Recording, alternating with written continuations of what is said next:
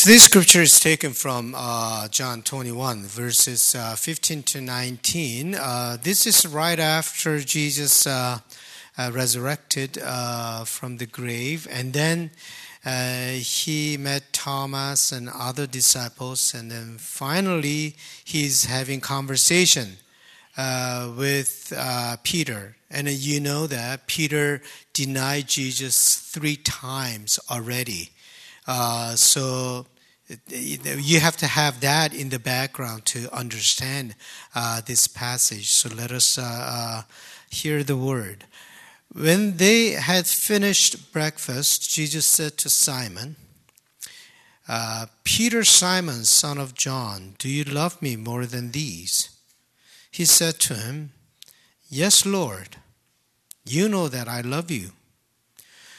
Jesus said to him, Feed my lambs. A second time he said to him, Simon, son of John, do you love me? He said to him, Yes, Lord, you know that I love you. Jesus said to him, Tend my sheep. He said to him the third time, Simon, son of John, do you love me? Peter felt hurt because he said to him the third time, Do you love me? And he said to him, Lord, you know everything. You know that I love you. Jesus said to him, Feed my sheep. Very truly I tell you, when you were younger, you used to fasten your own belt and to go wherever you wished. But when you grow old, you will stretch out your hands, and someone else will fasten a belt around you and take you where you do not wish to go. He said this to indicate the kind of death by which he would glorify God. After this, he said to him, Follow me. This is the word of the Lord. Do you love me? That's a very difficult question to answer in any circumstances, in any situations between spouses or parents and children or among friends, when we are faced with this question, do you love me? Uh, that is very difficult question because that sentence involves care, attention, deep feeling, deep connectedness, loyalty, and sometimes even sacrifice. So it is hard to say, Yes, I love you. So the question, Do you love me? is a very difficult question. And Jesus asked this question to Peter. No wonder Peter could not give him the straight answer, I love you. He said, rather, You know that I love you. He didn't say, I love you. He said, You know that I love you. It is a sheepish answer. But we understand Peter very well. I mean, as I said just now, Peter denied Jesus three times. How could he do that? For three years, they got to know each other. They were like friends, good friends. You don't do that to good friends. They were not just teacher and student, but they were like friends. They, they didn't uh, see each other once a week. They practically lived together, day in and day out for three years. And they went through all difficulties together when Jesus was persecuted, when Jesus had hard time, when Jesus uh, uh, had miracles, when Jesus taught uh, inspirational message, Paul, Peter was right there. Even on the mountain, when Jesus was changed, Peter was there. He went through everything uh, with Jesus. And then Jesus at the end said, you know, I'll be delivered into the hands of powerful people, and then they will kill me. They will persecute me. And then Peter, you will deny me. And Peter said, Lord, no. No way that will happen. Even if everybody else deserts you, I will never desert you. I will follow you to the grave. That won't happen. You don't do that to friend. That's what Peter was saying. But when actual danger came, Peter denied Jesus, saying, I don't know that guy. I don't know that guy. Three times. That's hard thing to do, but he was so scared. So he denied Jesus three times. Now, Jesus was raised from the dead. Now, Jesus came to Peter and asked him, Do you love me? He can say simply, I love you. That, you know, I wonder, that can be a quite cruel question to ask Peter at that moment. I mean, he just denied him three times, and you approach him and then ask him, Do you love me? That's a very cruel, that can be quite cruel question. I was wondering why Jesus did that. Did Jesus ask Peter to give him hard time? Or did Jesus ask Peter to truly find out his love because Jesus wasn't sure? Or did Jesus ask Peter to tell him indirectly how disappointed he was that he denied him three times? I don't think so. The reason Jesus asked this question was because Peter had to face that question. Do I love Jesus? Because Jesus knew that Peter was going to carry on what Jesus started. And to carry on what Jesus started, he had to answer this question. He had to face this question Do you love me? He had to deal with his own disappointment about himself. How could I do that to my friend? And he had to deal with it. Do I really love my friend Jesus? And Jesus wanted to give him the opportunity to say, Yes, I love you. But it was, for, it was so hard for Peter to say that I love you. That's why he said, You know that I love you. It's very interesting uh, when you read in uh, Greek. Jesus keeps asking three times, Do you love me? And then he used the word agape for that love. And agape is uh, unconditional love.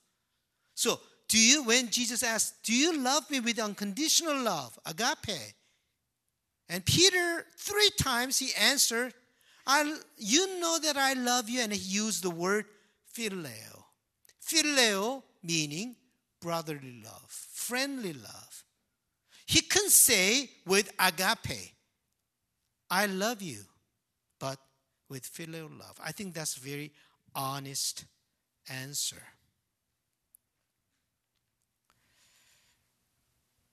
Do you love God? Do you love Jesus? It is really hard question to answer. Some people say, you know, like a formula when they say, I love you, Jesus, and all that. But do you really love Jesus? Do you really love God? It is hard to answer because we know our own deception. We know our own faults, shortcomings, and mistakes.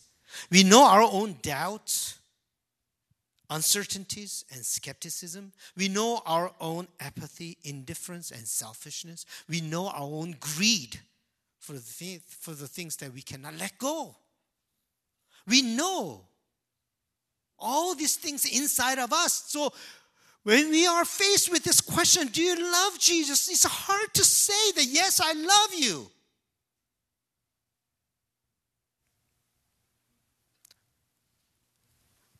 Do I love God? That is a question hard to answer, but something that we can never forget.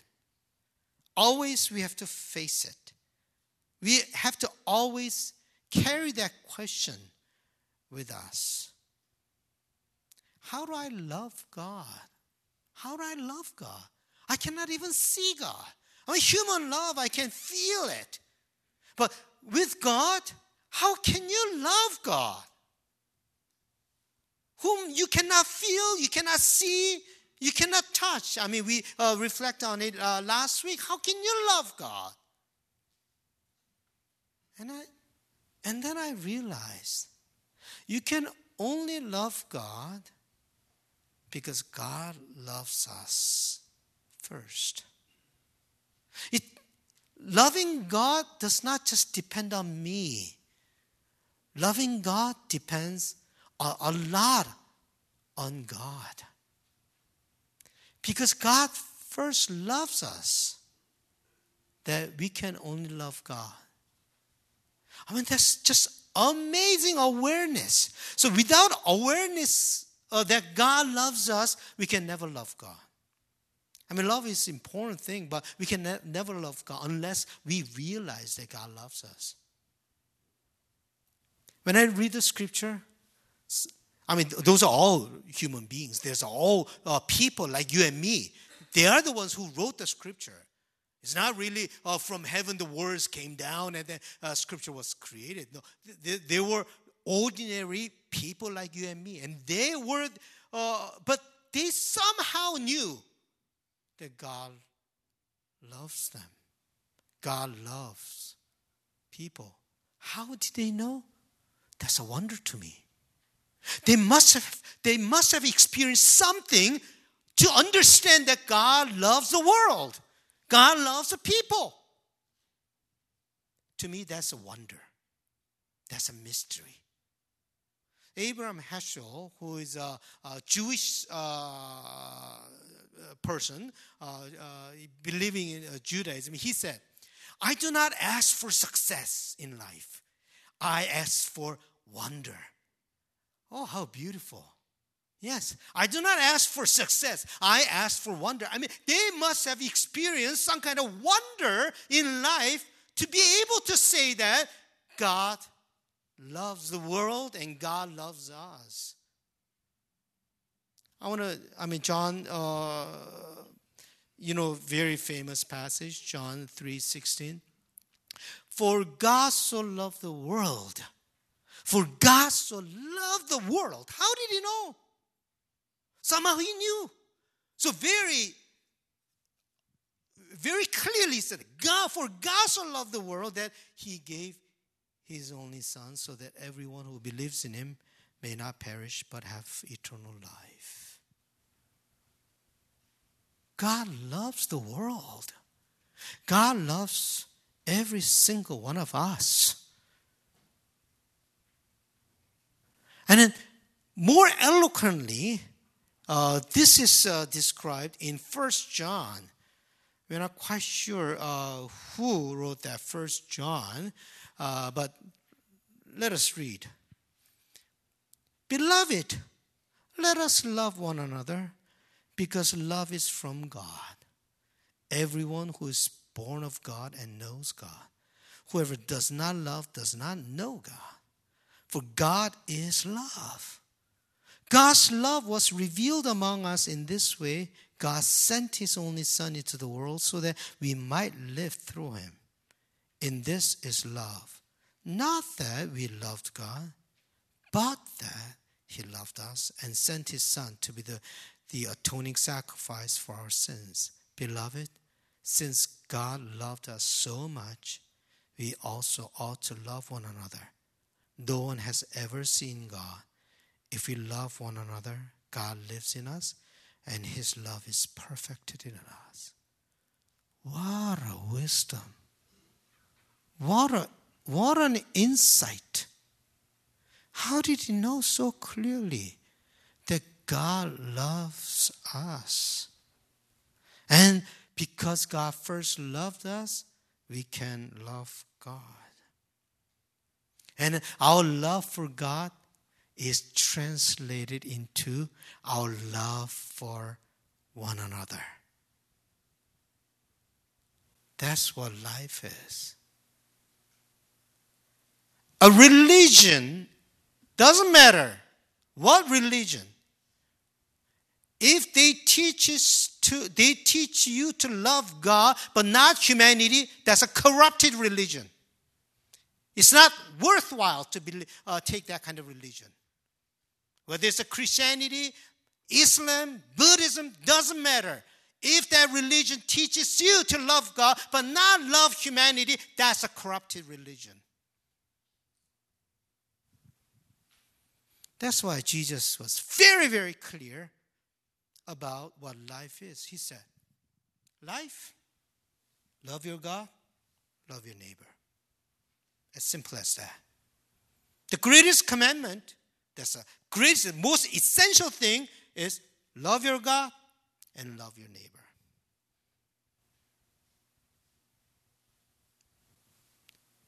First, somehow in the course of our lives, we have to understand ah, God loves me. God loves me.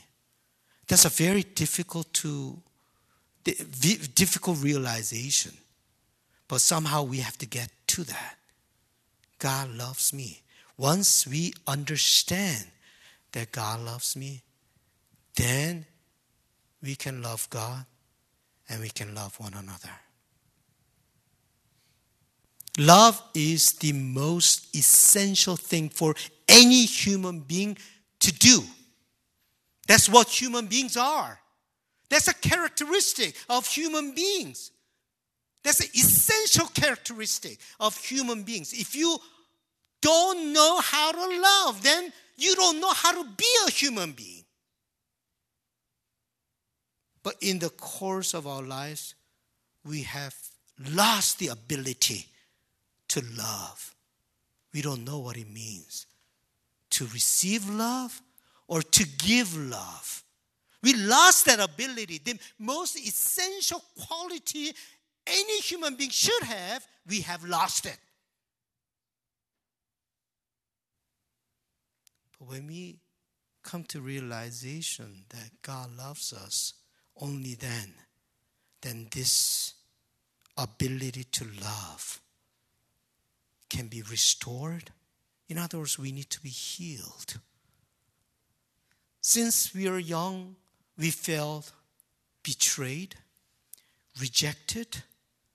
That's why we try so hard to be recognized by other people.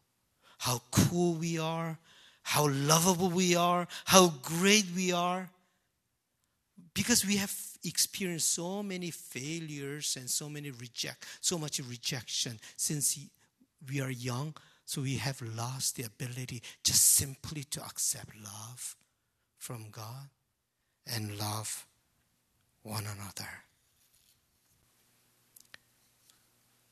The best measure of successful life is not how talented you are, how intelligent you are, how high you got in your society, how much you have. Those are not greatest measure of success. The greatest measure of success is whether you have that ability to receive love and to give love. As long as we are not free from this self centeredness, that life is failure.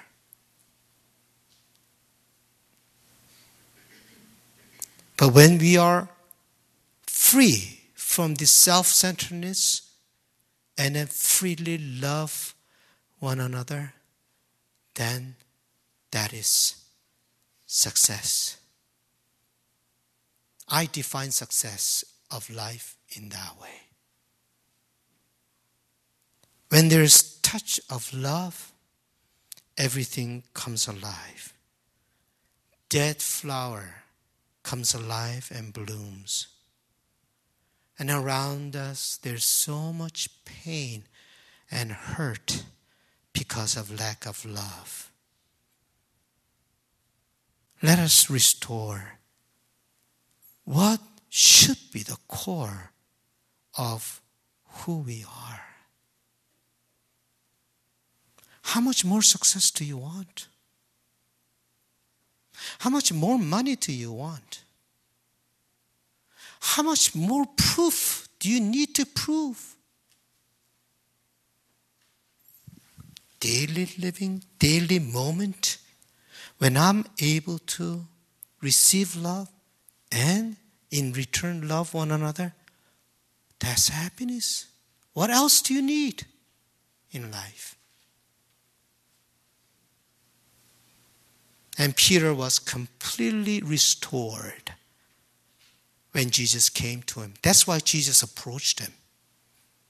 And then he was able to even give his life away for the sake of Jesus. That's a beauty. That's a beauty. That's a power of love. Love casts out fear, even fear of death.